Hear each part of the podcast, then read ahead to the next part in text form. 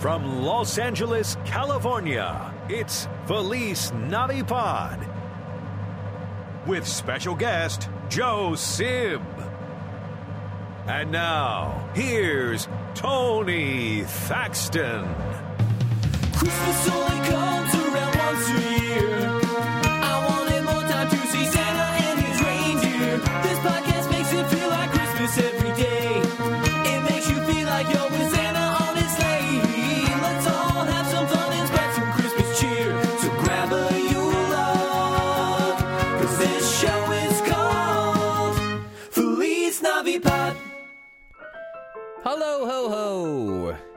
Welcome to Feliz Navipod. My name is Tony Thaxton, at Tony Thaxton on Twitter. This is Rigby. Oh, oh, simultaneous. A little, little uh, anxious with the bark there, um, Rigby. Try to clean that up a little bit, maybe next time. Thank you. Um, so here we are. It's almost Christmas, right? It's always Christmas here. And, you know, one thing we do at Christmas time, we sing.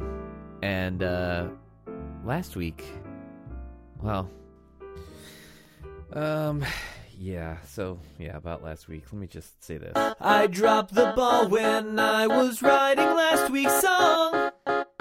Not an actual ball, just a metaphoric ball. I tried to take it up a notch when I wrote this week's song. Just yet, it's just an intro that's way too long. I guess you could count this as its own separate song.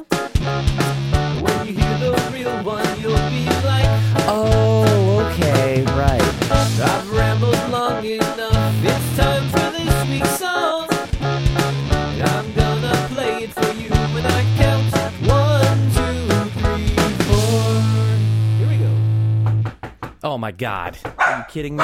This timing? I only played the intro song. That wasn't the real song. Rigby, stop barking.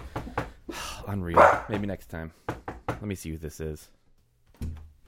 Hey, Joe Sib. Hey man, What's up? I was. You know what? I love this part of town, and I I was just cruising, and I was about to get on the five, and I just decided to come over and see you. You always you're known for cruising Burbank. I cruise Burbank a lot, man. You know, um, I there's nothing like a trip to Burbank and and just to see what's going on in the land of Burbank. You know, maybe maybe trip over to Bob Hope Airport. I love is- the music they play at Bob Hope Airport. I uh I remember one time landing and immediately walking off my plane and the Power of Love was playing and I was like, you know what? This is all right. It is only 80s music at Burbank Airport for all your listeners. Um, I think they do that for I, I'm a I like I'm not as afraid as I used to be, but you know when you're getting on an airplane, you get a little like nervous. Uh huh. But I think when they play the 80s music, it cuts the edge because you can't be bummed hearing Cyndi Lauper's "Girls Just Want to Have Fun." You can't. You- Yeah. You're like, you know what? I'm going to make this flight, and I'm going to go to where I'm supposed to go, and I'm going to come back. And, and that's all in the span of maybe the first verse of that song. I don't know. it's good. Yeah. It was weird. I actually, all the traveling I did. So as you you said, get nervous before flight made me. Did you ever get nervous before you got on a plane? I I didn't ever used to, and you know, in all the years and years of traveling I did, in like the last year of the band that I that Yeah. I did, I started, and it wasn't like a uh, like worried something was Yeah. going to go wrong. It was just like this weird like anxiety that came over me that never used to happen. You know what? Did can I ask you a question? Because I had the same thing happen to me. Um, when I was in Wax, never nervous about flying, getting on planes all the time. And then when I was in 22 Jacks, that's when I started getting this anxiety.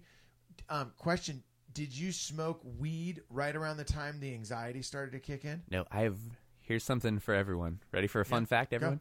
Never smoked in my life. You've never really. Yeah. I've never done any drugs in my life except I had like I went Yeah, smoked. no, I've weed. never done anything. I, Wow. I enjoy the alcohol, Yeah. and that's that's as far as I go. Yeah, yeah, Yeah. No, I um Which that helps in that situation. Yeah. because that's what Oh, I would do. I absolutely. would go Yeah. and have a few drinks, and then I'd be good. I used to always make jokes like, you know, if the plane ever goes down, don't worry because like I'm three sheets to the wind. You know, like you know, but uh you know, but you know, that was when I was actually in a band, you know, touring that you would drink. But now you know, you can't like at my life right now, flying with my family to like you know I don't know somewhere I can't.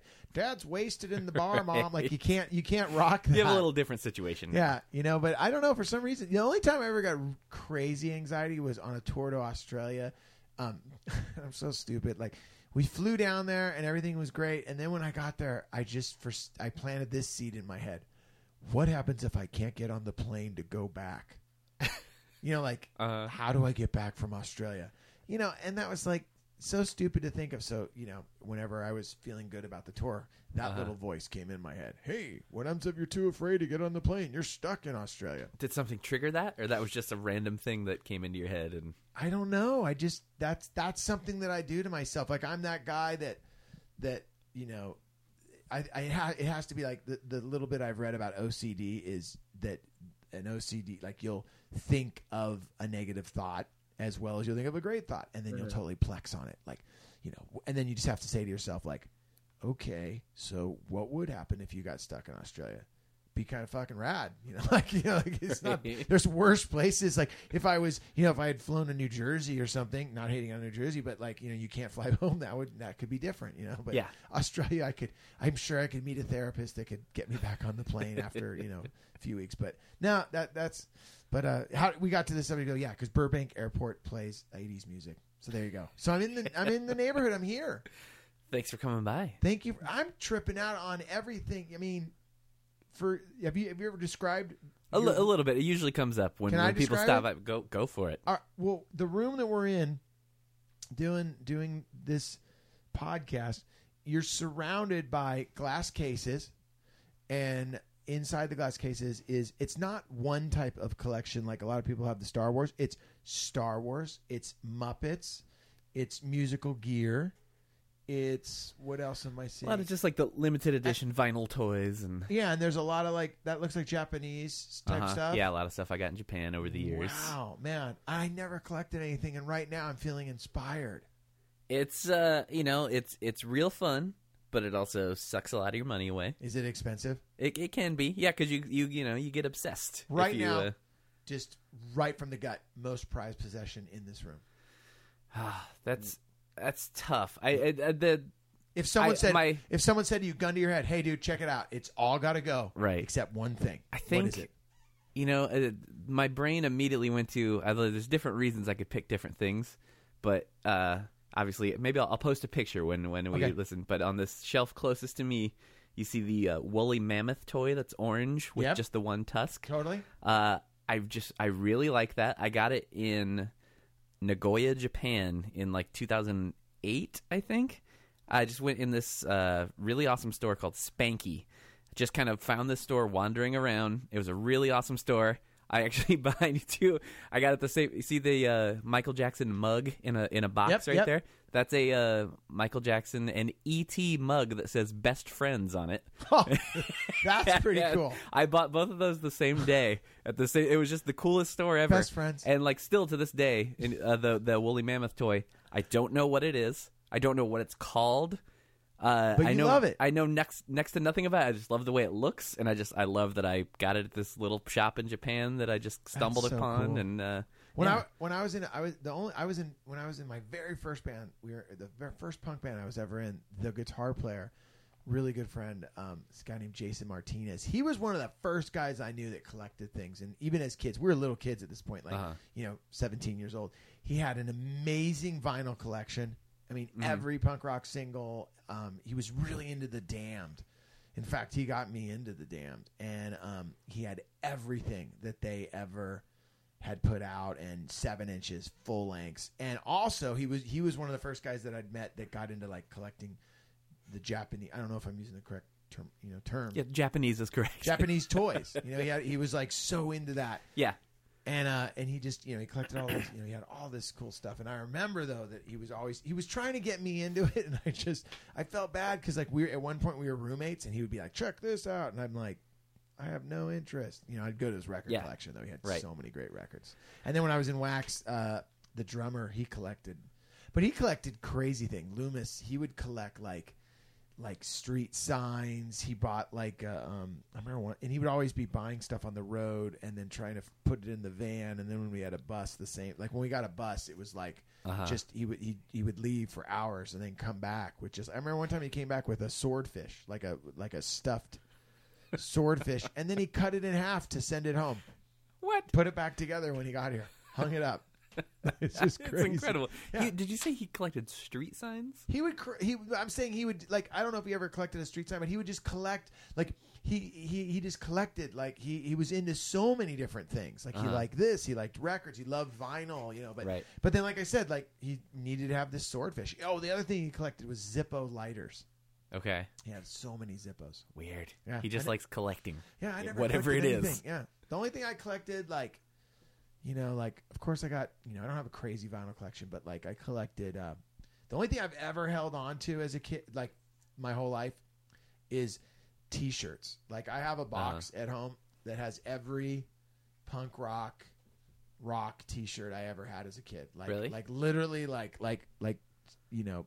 Someone sent a photo the other day of me when I was 15, and they were like, "Oh my god, I love your shirt." And I'm like, "I still have that shirt." Like, I have this box in in storage that I just saved everything. Anytime I went on tour, I always, you know, I'd buy, you know, I'd always get a shirt Right. from the, you know, band opening or or who we were opening for, um, you know, and I and I remember like little things like I remember like we were opening for the Offspring, Uh huh. and um, it was before they blew up, and they were it was Pennywise, Offspring, and Wax, and we were the first of three, right?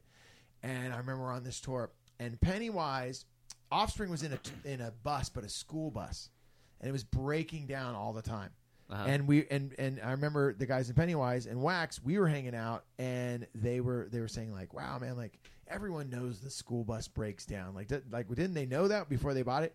So it, they, it's the end of the tour. I'll never forget this. It's at the end of the tour, and like we're doing that, like hanging out, and we're at the merch table, and um, Dexter from Offspring comes comes over, right? Uh huh. and like uh, like I was way more of a Pennywise fan. No diss to Offspring, but they just you know they were they just weren't my thing. And Yeah. at that point, it hadn't you know smashed. I think just released, but like yeah. it Well, was this like 94, 95, yeah, like something like 96, something like that. But like you know this, yeah, ninety four. You're right, ninety four, something like that. But you know it was a long time ago. But Pennywise, I, I just you know connected with those guys probably because I didn't get to hang out with the Offspring guys that much. But anyway, so at the end of the night, it's the end of the tour. We're all going our separate ways. I got my Pennywise shirt on. We've done the trade with those guys. Boom, boom, boom. And then Dexter comes over and he, he's dealing with the merch at this point. Uh-huh. And he's you know he's the guy selling it. And I'm like, oh hey, what's up? And he's like, hey man, um, do you want a shirt?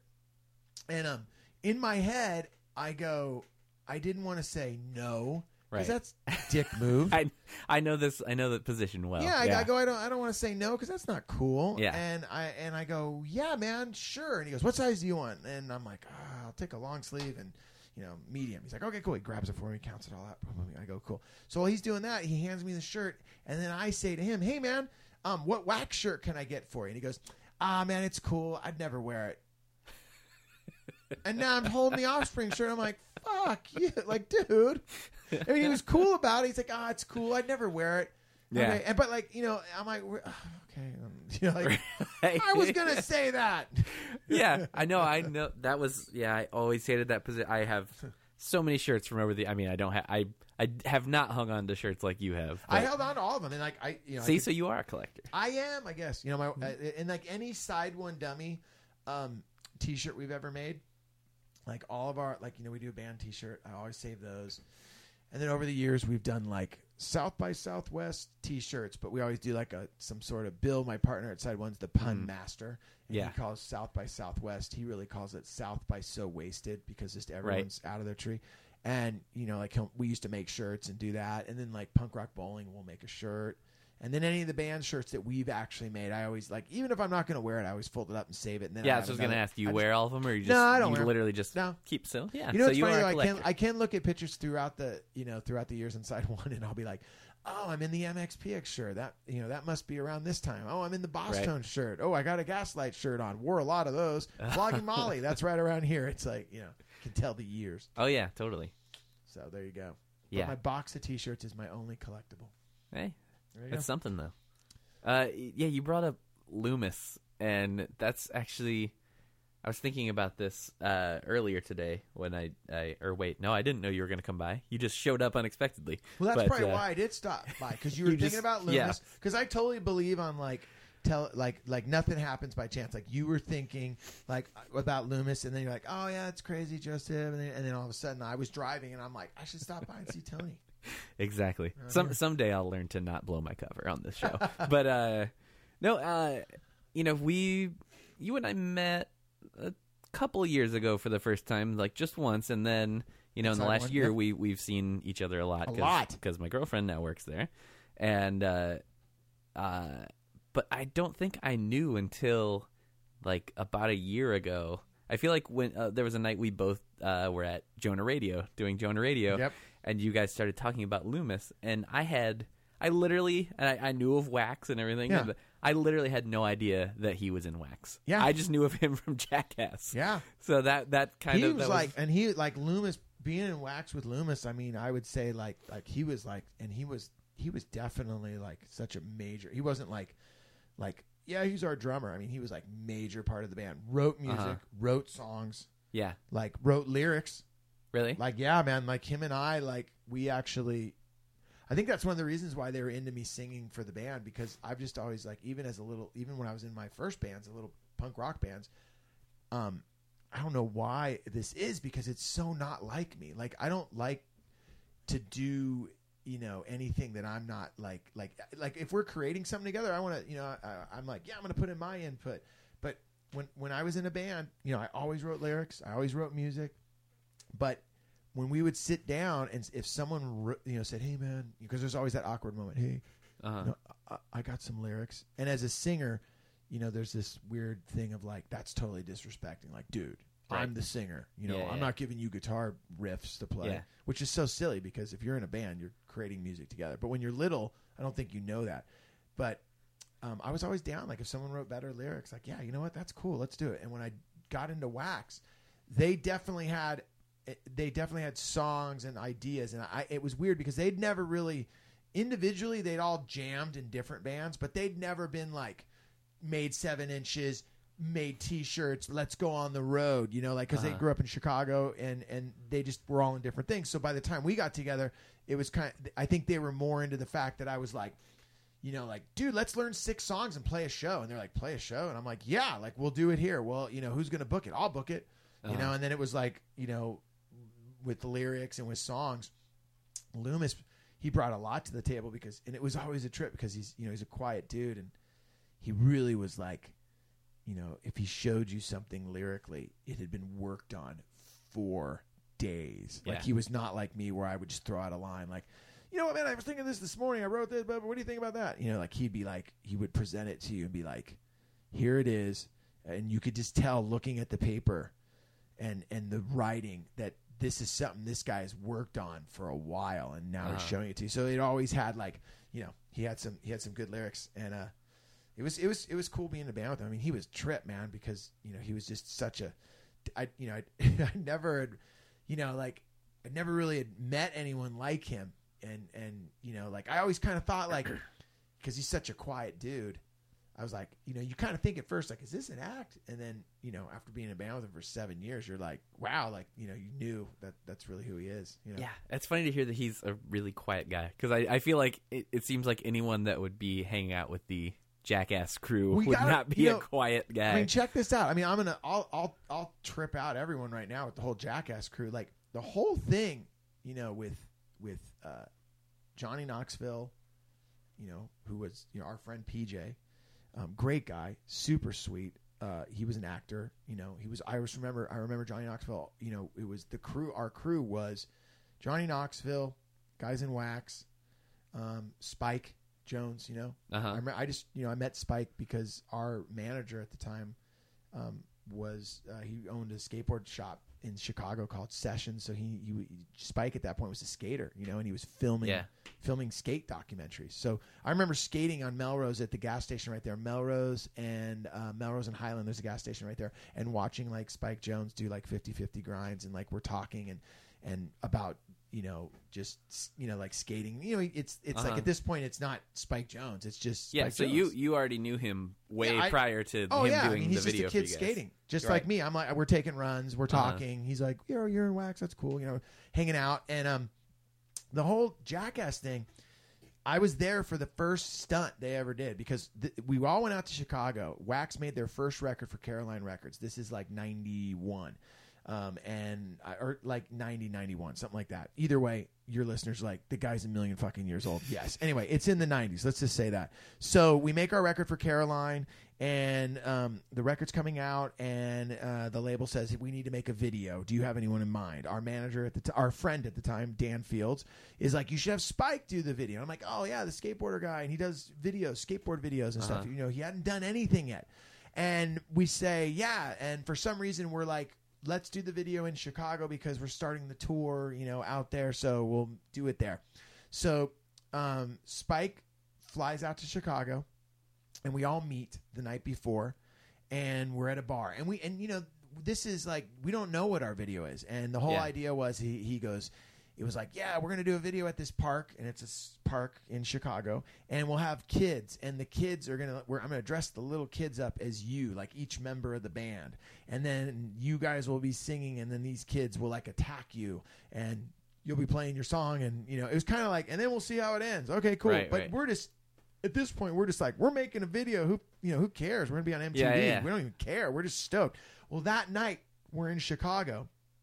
Um, we go out drinking like we normally did. And Wax was a band that liked to drink. Everyone in the band drank. And when we were in Chicago, three of those guys were from Chicago. Loomis, Soda, and Dave. They're all from Chicago. Yeah. And I love Chicago. So we would just go out and it's, you know, video, you know, all right, be on the set at, you know, 8 a.m., whatever. I mean, we're drinking 2 a.m., 3 a.m. We're at the Metro. We're at the Smart Uh-huh. Bar. And it's it's going hard. And what had been going on was Soda and Loomis and Spike and Dan they were really into stuntmen. They were like always talking about stunts and and like lighting. They'd light something on fire, or they would talk about like they do a roll. Like, look, I'm doing. You know, like Soda would say to Loomis, like, let's. You know, they'd be on stage. I do a stunt. Like I'm rolling across the stage. Look, I'm a stunt man. Like they were really. And I and, the, and I had like once again like I'm just like all right. I don't I don't get the uh-huh. fascination with it. That night. They are in cabs going up and down State Street. And what they thought would be fun to do would be to get into the cab and there was a bar at one end of the street and a bar at the other and they would get in the cab the three of the guys. And then as the car is going 25 30 miles an hour they'd say stunts and they would open up the door of the cab and roll out into the street. And loomis did it first. Then dan field did it.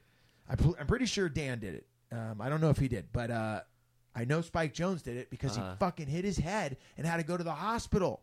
So there's photos. The next day, he shows up on set with a like a like out of a movie.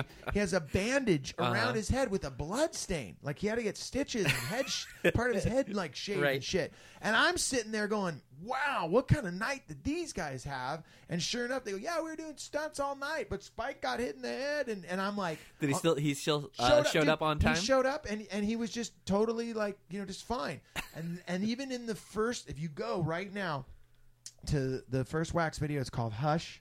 It's Wax Hush. yeah, I actually I don't think I've seen that yeah. one. If you I, wa- you can you can put a clip of it. Like Uh-huh. go to the site right now. Um, you'll see a clip of it. Tony will have it up, and there is Loomis doing a stunt, and and and the stunt is Loomis riding a bicycle into the front of a car. He rides a bike into the front of the car and he rolls down. Uh-huh. And I'll tell you right now, Loomis had to have that shot in the video, and Spike was like, "We'll get it in." Like they they were, you know, like you know when you're in a band and you look back on it, and, and I and like I had nothing, no say in that, but I was cool with it. Like, yeah, ride the bike into the car and pretend you crash, and that right there, to me, I always say that's really the first jackass stunt because after that, you know. Um, that was right around the time when you know Johnny Knoxville started doing the stuff with was it Big Brother? You know he was a writer, something like yeah. I'm and, not and I'm not that well versed in it. Got but- shot and you know he Right. shot himself with a 22, and then then it started growing and growing, and then by the time Wax ended, you know we were done. I remember seeing, you know, Jackass, and I was like, all that that's all the shit we used to talk about doing, Yeah. and then they just found a crew of guys, and then you know of course when I saw Loomis on there, I was just like, that's like he's the original guy. He was like so into it, and you know it's crazy, but it, it's funny how like something like that spawns out of like just drunkenness at a bar in Chicago Yeah. at 2 a.m. It's, yeah, it's spawned these guys Yeah, going on movies, to create movies, careers. TV shows. Spike, Spike- Jonze now an award-winning award, director. he's- and- yeah, award-winning director on Letterman tonight, up for Oh, is a, he? up for an Oscar. He's on, Yeah. yeah, it's crazy. No, and you know what's crazy though? I her was- is great. Have you yeah, seen her yet? I yet? haven't seen it yet. It's so good. Yeah, I haven't seen it yet. I want to go see it.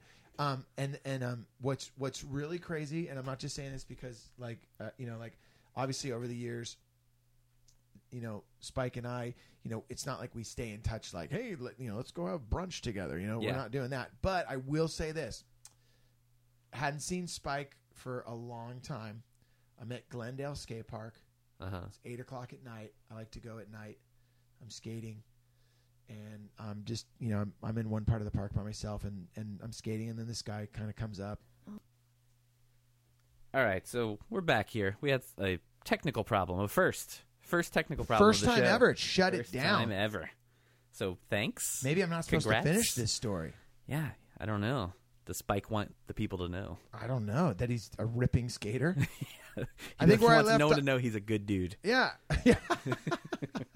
I think where I left off was I'm at the skateboard park and I'm in one park of the part of the park and and we're I'm skating this one park, uh, skating the part of the the park, and a guy comes over and we're you know you you know and as a skateboarder you start skating together and you're kind of shooting the shit and at one point he says Joe? And I'm looking yeah. And he goes Spike. And I'm like fuck you know what's up? And at this point the thing that was trippy was he had made all these movies. He'd totally blown up and i loved the fact that he was at glendale skateboard park at 8 o'clock on a wednesday Mm-hmm. just still getting a session in. And uh, you know i guess that's the power of skateboarding. Boom. so there you go There you go. man we're That's back something though. I never. That's something I never. Uh, you never got into Uh, skating no, I never really did. The Yeah. closest I ever got was because of Back to the Future, Ah, and I. i know the dude that did the stunts for that Really? bob Schmelzer, san jose what's up Yep. Nice. Yeah, the Yeah. closest I ever was was because of that, and I li- I literally had this ugly skateboard, this big ugly skateboard that I I believe my mom had bought from like a local drugstore. Well, that's why you stop skating. I make. I Yeah. always tell people like like these new boards that are out. These like penny boards. You know, this little board that everyone rides. You everyone's seen them. They're Dayglow, Dayglow wheels. They're about you know maybe a maybe a foot long. You know, kids are taking slams on those because the wheelbase is way too small. Like like here's the deal. We already learned in the 70s that skateboard is dangerous. Like there's a reason why skateboards got bigger. You know, my kids go, "Oh, I want a penny board because I get it. They look nice and they're cool." I'm like, "That's not a skateboard. That's a keychain. That's not something that you ride around." And and sure enough, you know, kids are breaking their arms and breaking their wrists because these boards are so small. But yeah, skateboarding to me, as you can tell, I you know I still skate at least once a week. Uh, I love it. It's like I'd say skateboarding. Um, that's like I mean that's everything to me. Like I, I my son just started skating and, and I'll take him to the skate park, but my whole thing is is I want him to learn like a style and learn how to carve and learn how to like, you know, take wide turns and, and learn how to feel it in you know in his body. And um, I'll take him to this parking lot by our house. It's just massive, no cars. And we go there, and I'll, I'll I just love skating around that really really fast. And I also start. I, I went back to riding, you know, one of the original boards I rode when I was a kid, and it's just fun. You know, just to it's you know. It, I wish I lived closer to the beach. I don't, so I love surfing. But skating gives me that same that same high. I just I just love it. I love I, I feel so I feel way more confident on a skateboard than I do on a surfboard. But uh, yeah, I love skating. Have you ever uh, any serious injuries from it or no? Um, I mean, I mean, you know what's, you know what? Um, I you know, I've been skating since I was seven years old, and I had two, the, the two injuries that I've ever had. I mean, I've taken some slams, but like, you know, nothing like, thank God, you know, I don't have any broken bones or anything like that. Um, but the, I had two slams. Once when I was a little kid, I built a ramp in my backyard. I'll never forget it. Built a little teeny ramp in my backyard. It wasn't even a ramp as much as we put a piece of plywood up against a fence. We're skating it, and I went up to do an axle stall, and somehow or another, the board came up and hit me in the nuts so hard that I literally it was like and it was weird because I had shorts on and boxers, so you're just freeballing it, and and it, it wasn't like that the board hit me and like my pants or my shorts protected my scene. It was like grip tape on my scene, run to the bathroom, like I hope everything's still there, styly, and um and then that was when I was little, and then just about about five years ago, I was on a skate trip to Palm Springs. Me and my friend, my, a buddy of mine, we used to go down there. We they this huge park out there. It was great. So during Christmas break, we'd take a day, hit like Chino. We'd go Glendale, Chino, um, and then one other skate park, and then we'd uh, hit Palm Springs, skate and then stay the night there, get some food, come back the next day. And on the last run at Palm Springs, I was like, I was like, we'd been skating all day, and I was I was just going across the flat bottom of this bowl, and I you know I was gonna go across and like pop out on the other side and just like we'll bail. He'd already gotten out, and and he was kind of talking to me like, "You ready to go?" And I was like, "Yeah." And as I'm going across the flat bottom, my back truck slipped out from underneath me, and I went like backwards where it was like I fell like first to my ass, then to my back, and then neck, head, like whiplash Oh, yeah. And it, but in the matter of you know milliseconds, with you know 100 and you know 79 pounds of man, you know, and I just hit my head so hard. And if I wouldn't have had a helmet on, I was I would have been a done deal. I remember Yeah. he, he looked in, he's like, "Dude, did you just hit your head?" And I, you know, I'm like, "Yeah," and he's like, "You all right?" And I'm like, and I was like, "Whoa!" Like, thank God I had my helmet on because I see kids and guy, I see dads come to the skate park and they don't wear a helmet. I'm like, check it out. Yeah. Here's the deal, bro. You hit your head now, like. Not only are you screwed, but you've got kids. Like Right. you're the guy. You know, you. It's not like when we were little. Like like you've got responsibility. So I'm like full. I wear the gear. Wear the should. gear. Wear the gear, kids. Wear the gear, kids.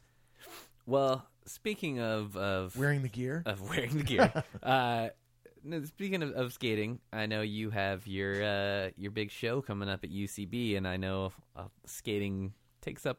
That's kind of the, well, it's a big part of, of Definitely the a part of story it. that you tell. So Definitely a part of so uh, anyone listening doesn't know what we're talking about. Joe does a show called California Calling.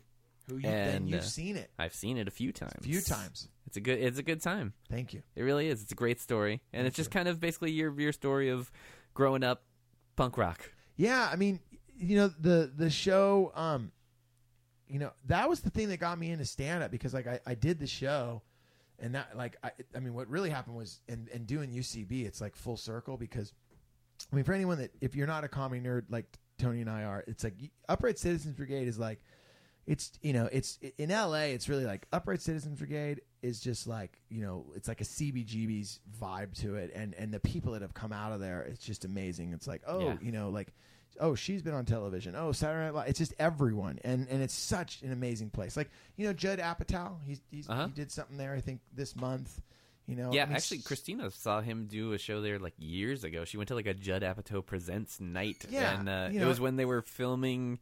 They were about to start filming Funny Funny, Peop- People, yeah. and she got to see like Seth Rogen and Jonah Hill do yeah, Adam stand Sandler up. did and, stand yeah. up for the show in there Yeah. yeah so it's one of those and it's, for anybody, it's also too not to cut you off, but it's like if you've never been, it's like it holds maybe a hundred people. Yeah, maybe a Yeah. hundred. Yeah, and, and you're and it's and they literally you can sit on stage, so it's it's Yeah. crazy. Yeah, they So do a good job of, they do of it- getting yeah. more people in there I- if, people want to get it. in. I love it. So the thing, and then you know you always you're obviously you know more recently you have the meltdown where it's just happening and it's Mm-hmm. cool and it's fun. So you know I, I got to do an ASSSSCAT show that they do there where basically it was it was about five six years ago and they invited me Matt Besser one of the founding guys he said look man I listen to you on the radio all the time I love your stories come down you'll tell stories one of our impro- improv uh, groups will act them out Mm-hmm. and I remember I went there with my wife I'd never been in the place driven by it a million times Yeah, I'm standing backstage. You know, I see how many people are coming in. I'm like, whoa, man, this place is packed. And all of a sudden, you know, I go out and Matt, you know, he basically was, you know, the training wheels for me. He like, he would, you know, throw an idea out to me. I would tell a story. And um, it was the first time ever that I'd been on stage that I wasn't in a band, you know, Right. that I was just up there and, you know, telling stories. And, and I loved it. And I got some laughs. And when I got done, people were like, "Man, you should be, you know, you should do more of this." And I was like, "Really?" And that was the thing that really spawned, like, I want to do something like this. So I kept kind of in the back of my mind, always thinking about doing a show. And I'd, I'd had this idea for, I want to do a show with photographs, and I want to, you know, tell stories. And then when I tell the story, the photograph comes up.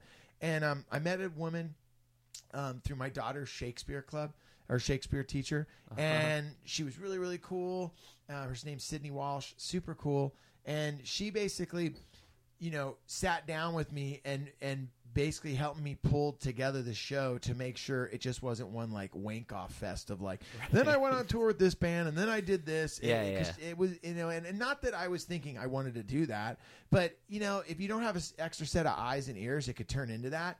And she, you know, it was weird. Like we sat down and I would tell a story about one particular thing. She'd pull out a, one line out of something I said, and then ask me about that, and then that would lead to what the stories that became the show went in there. Uh-huh. And when I first started out, we had like 40 photographs, and then what ended up happening is, um, you know, there's definitely a beginning, a middle, and an end, and then more photographs just kept getting added to the show, more music cues, and the whole show is, you know, it's basically, you know, when people say, "What is California calling?" As much as it's my story, I mean, and you've seen it, I, I really feel that anyone that's ever loved music, whether like you, you like today, you love, you know, the Killers, or you love, you know, uh, um, you know, metal, and or you love punk rock, or you love rock, like you know, I'm in the old rock, you know, I'm an older person or younger person. Like if you've ever had a moment in your life where you remember getting into your own music that wasn't your parents' music. That moment where you're like, I'm gonna like this because I like it, and and and and also that moment um, where you become such a fan of music or become such a fan of collecting. Like this room is very, you know, you're a fan you're, you to the point where it might be a little weird. Like if you've ever loved music so much, or you've ever loved a band so much, this show is about you. It's as much as it's about me and and my life because the show is all about how one day put me on the same path that I'd followed for 30 years Yeah. and how that path for the last 30 years has really been made up of I you know of of skateboarding, punk rock music, then music and family. And it's really about it's really, you know, the show really is about those four things. It's about, you know, it's about skateboarding, it's about California in the early 80s, and it's about that moment where you let go of the side of the pool and you're like, I'm going to do this on my own terms and it has a lot to do with family. And it all came together and when I first started doing it, I didn't expect that people it would connect with people on the way that it has. Like I said, it connects with people on their own lives. Like when I get done with the show, people are gonna come up to me and go, "Man, that was you know." They they come up to me and they want to tell me their story. They want to say, "Man, when you're talking about how much you loved, say." The social distortion you know i don't even know what the social distortion is but i'll tell you right now you know and I, i'll have someone say you know i saw uh, you know, so and so at Coachella, you know, third lineup, and they'll tell me how they got backstage. Or I'll have an older person say, you know, I didn't know any of the bands, but I saw Springsteen and blah blah blah, and, and they'll tell me their story. And that's when I knew I was like, wow, man, this really this is connecting with people. And um, to do it at UCB, it's full circle because that was the first place I ever did it. Our first time I ever got on stage to do something, and I remember I was like, man, I wonder if I could ever come here and do it. And I remember at one point, I've been doing the show for a while, and I s- just sent a blind email to UCB saying, "Hey, I do this show, California Calling," and they replied very quickly, "You shan't be doing that here." You know, like they were like very like, you know, like, Uh-huh. you know, like you know, like just it was, you know, it was like. You know, keep working on it. You know, Right, and right, I was right. so like, oh, I was so bummed. Like, I thought I could be there. You know, so now, But now, but now I'm gonna Here you fuck that. Place. No, I can't wait to go there and do it. how, and sorry, it was how great. long they ago made did you me say it was the, the, the when you were there? Would Five say, years like five ago. years ago. Okay, Yeah, five or six. gotcha. Yeah, it was definitely you know it was good they made me wait because the show is so much better now. I Right. changed a lot of it. It's got a new ending. There's more for uh, Yeah, more- even in more- just like the last few months when I've seen you do it, it's Yeah. changed a, a good it amount. always kind of changes, Yeah. man. That was one of the things That's that good. I love about it that it, it's supposed to change and and it can't just be about um, the same thing every time. Yeah. the nuts and bolts that are there though. Like I don't want someone to think that if they come that it's just you know random thoughts. There's definitely a beginning and a middle right. and an end. No, for but, sure. uh, but like you said, I'm excited to be there, and that place is super cool. Yeah, it's the best. Yeah, the I kind of, I'll, I, it didn't it didn't necessarily make me, uh, unless you count this this uh, podcast. I, I, but I had like the same thing of like I got to to be on stage there a few times doing Doug Benson's podcast, and that was kind of the same thing where I was like, I don't, I I was pretty terrified beforehand because I was like, I'm not used to not having drums to hide behind. Yeah, and as a And, singer, uh, I'm used to being up on stage with a band. Right. And when you're doing stand up or spoken word, you're up there by yourself, man. And, it, it, it, and that's one of the things I love about it. Like, you know, I do love, you know, it, it, for the time that I've been doing comedy, one of the things that I do love about it is that, you know, I don't, I, I love that. I, I love that I don't have to move our bass player's amp anymore. I love that. I love that I don't have to move any drums. Uh, but I, I love the feeling of like, okay, man, I came up with this idea. I've been saying it. I've been talking it. Okay, here we go. You know, I'm gonna, I'm gonna, I'm gonna go out there and say it. And oh man, I got a laugh. You know, and, and that's amazing. And and with the spoken word and doing California Calling, the one thing though I have learned is that the photographs though in the show have really been able to become kind of like my band members because I can Right. lean on these photographs. Yeah. Whereas when you're doing stand up, there's nothing really to lean on. It's like you got to Yeah. just go out there and do it. Right. No, There you it's go. it's tough. No, I was that was because I never, I never really was one to get nervous before playing shows. Like I was just was whatever. That's just what I, what I do, Yeah. and I didn't care. But yeah, doing that, it was always fun. I always had a really good time doing it, but I was always kind of terrified before we got it got out there.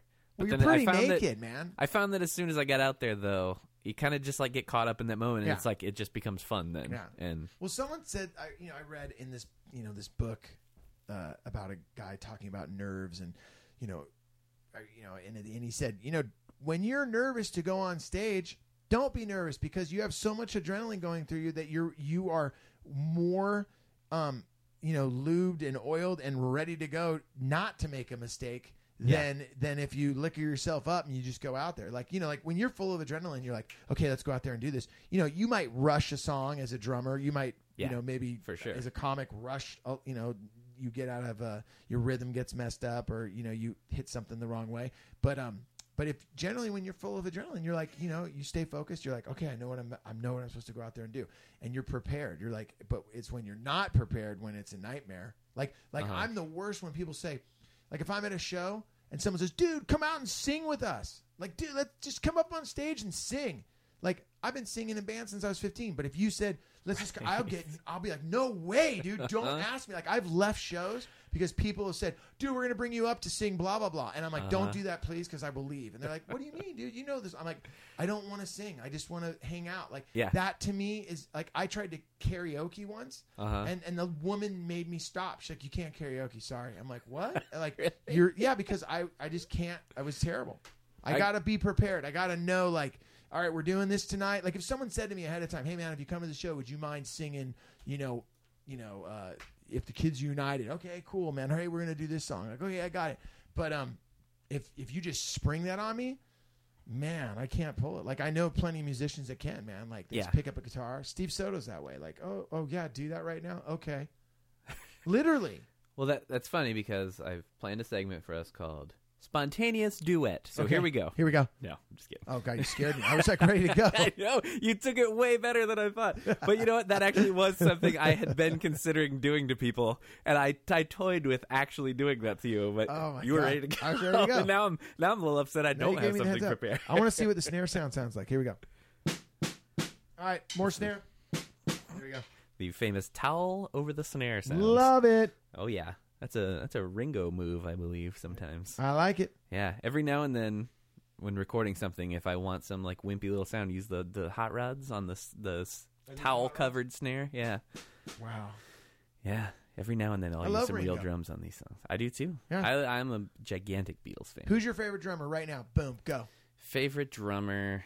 It's it's tough because I I've always I always give this answer of like I really don't have like a guy that's like the guy for me. But if you There's, had to I go- always Road trip right now. You're getting Road- in the car. He can be in there with you for the next I five mean, hours. yeah. Go. I mean, it's it's probably going to be Dave Grohl, and Yeah. I know that's like everybody's answer, kind of, but it's true. I just there's he he ha- does everything that I like in a drummer because Yeah. he he doesn't ever overplay. Never. He he plays for the song. He waits for that. You know, he'll play the beat the song needs. Doesn't overplay when it needs that big fill, that big moment. He's gonna give it to you. He hits really hard, which I love that in watching a drummer. Like I hate wimpy drummers, guys that just look bored and are just kind of phoning it in. Can't stand it. Get off stage. I don't want to see it. Yeah. And so Have you ever just, had a chance to meet Dave? I met him once, years and years and years. I met him in like 1998. Uh, my old band played a show. Uh, it's actually a really cool thing. I was playing at uh, this club called Alley Katz in Richmond. I think it's now gone, or it's called something else. Uh, but back in Richmond, Virginia, my old band played opening for the band Verbena, and he they had a record that had just come out, and he produced that record, and they were uh, like in between bass players at the moment, and he played bass with them at No the show. way. Yeah, And ripped. Yeah, and it was awesome. And you know, and again, this is like a tiny club, like a I don't know, three hundred cap club or something like that. And it, it's also not full because like it wasn't announced like Verbena with Dave Grohl. It was just Verbena's playing, and uh, so yeah, I remember we we had heard rumor that they were gonna have some sort of special guest, and uh, so we and we knew that he did the record, so we were like, "Is wonder if it's gonna be him." And so I remember walking in to load our gear, and they're sound checking, and there's Dave Grohl on stage playing bass with them. And uh, and yeah, after the show, got to talk with him a little bit. You know, I was like 20 at the time or something, and uh, and yeah, I think I, actually I was 20, and uh, you know, like he was super nice, super cool. Couldn't have been nicer. I remember he, he like told me that he used to have the exact same uh, purple DW kit that I was playing at the same t- at that that that time, and uh, we so we talked drums for a little bit and all this, and the, but like uh, you know, I was nerding out over it, but then also like you know he's doing his thing, and I, his mom and his sister were at the show because they're all from Virginia, Yeah. so he was like you know kind of doing that whole thing, and I Yeah. didn't want to bother him too much, Yeah. so that's Yeah, my every that's time the I- one encounter I've ever had. Every time I've met him, he's just been so cool. I don't think I've ever heard anyone say anything bad about the Yeah, guy. he's always been super cool and just you know so much about the music, man. Yeah, Getting a conversation about music with that guy, is that's it's his hard passion. to it's hard to not like him, and it's like he's super likable, and then and he can and back he can up. back it Yeah. up, man. I mean, back it up as a songwriter, back it up as a singer, back it up as a drummer, and now back it up as a bass player. I didn't know that. Yeah. Wow, Well, that first Foo Fighters record, he plays he plays everything. everything. Yeah, Yeah, and that record that's the for those first two are my favorite records of theirs. yeah, Yeah. yeah. It's crazy, crazy. Um, well, we're about wrapping things up here, and I I, feel good. realize I realize though I feel like I have to at least ask, Yes, how was your Christmas? my Christmas was killer. Yeah. Yeah, you know what? Um, well, that was the first thing that when you asked me to do this, I was like, I love the name of this podcast.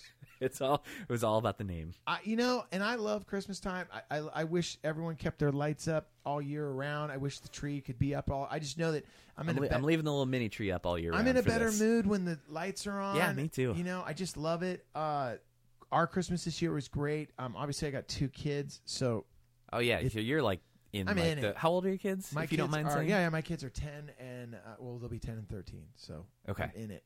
Yeah, I love it. My kids love Christmas and and being a dad and you know you're with your family and Christmas time and everyone's hanging out and it was great. You know, uh, I will say though that um, you know as the kids get older. I'm like, what will it be like when they're not here? Like then, like I could see, like when you're an older person, just being all depressed. Like I remember when the kids were here. Like where are they now? They're with their own families. Where are we invited? No. Uh, you know, like just you know so that I, I hope that doesn't happen but yeah i love christmas uh, this year was great and uh, like i said I, w- I wish we didn't have to take down the lights i hate seeing the christmas trees in the on the street sidewalk. Yeah. i always say that's like like you know here was this thing it was in your living room everyone loved it and, and cherished it and were so kind to it and then it's like it's just kicked to the street like a Mm-hmm. whore just like leave your time is done Yep. we're gonna take your clothes off of you. Like at least leave the decorations set. No, no, we're gonna make you leave naked and lay you on your side. Not it's so bad. Yeah. But at the, at the same time, as much as I love it and I don't want it to go away, when I there's still a few houses around here that when you drive out tonight, you'll see some lights on up Yeah. still.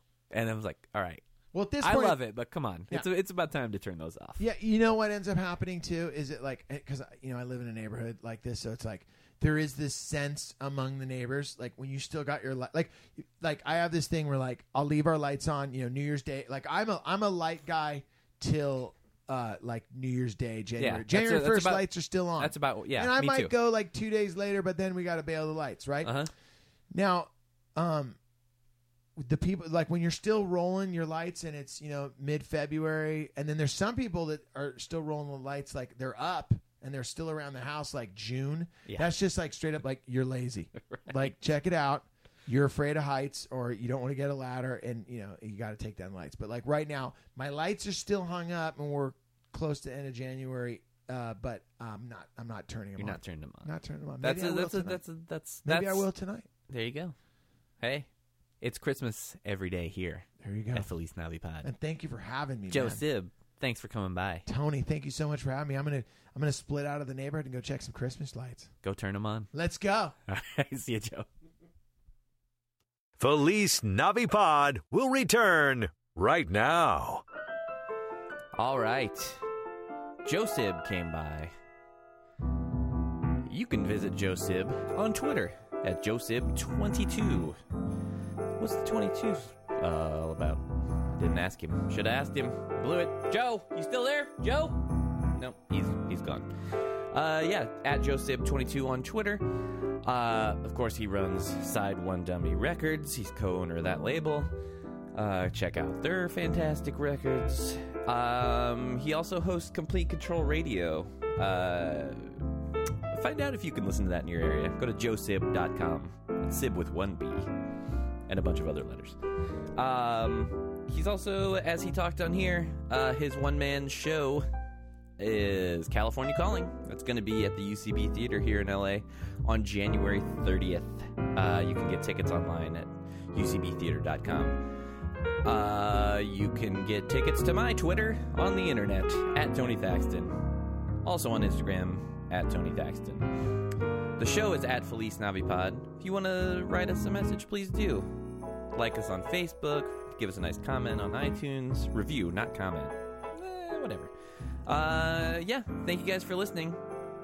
See you next time. And it'll be Christmas once again. Thanks for listening. I've been Tony Thaxton. That's been Rigby. And as always, we wish you a Merry Christmas from Feliz Navipod. Yep.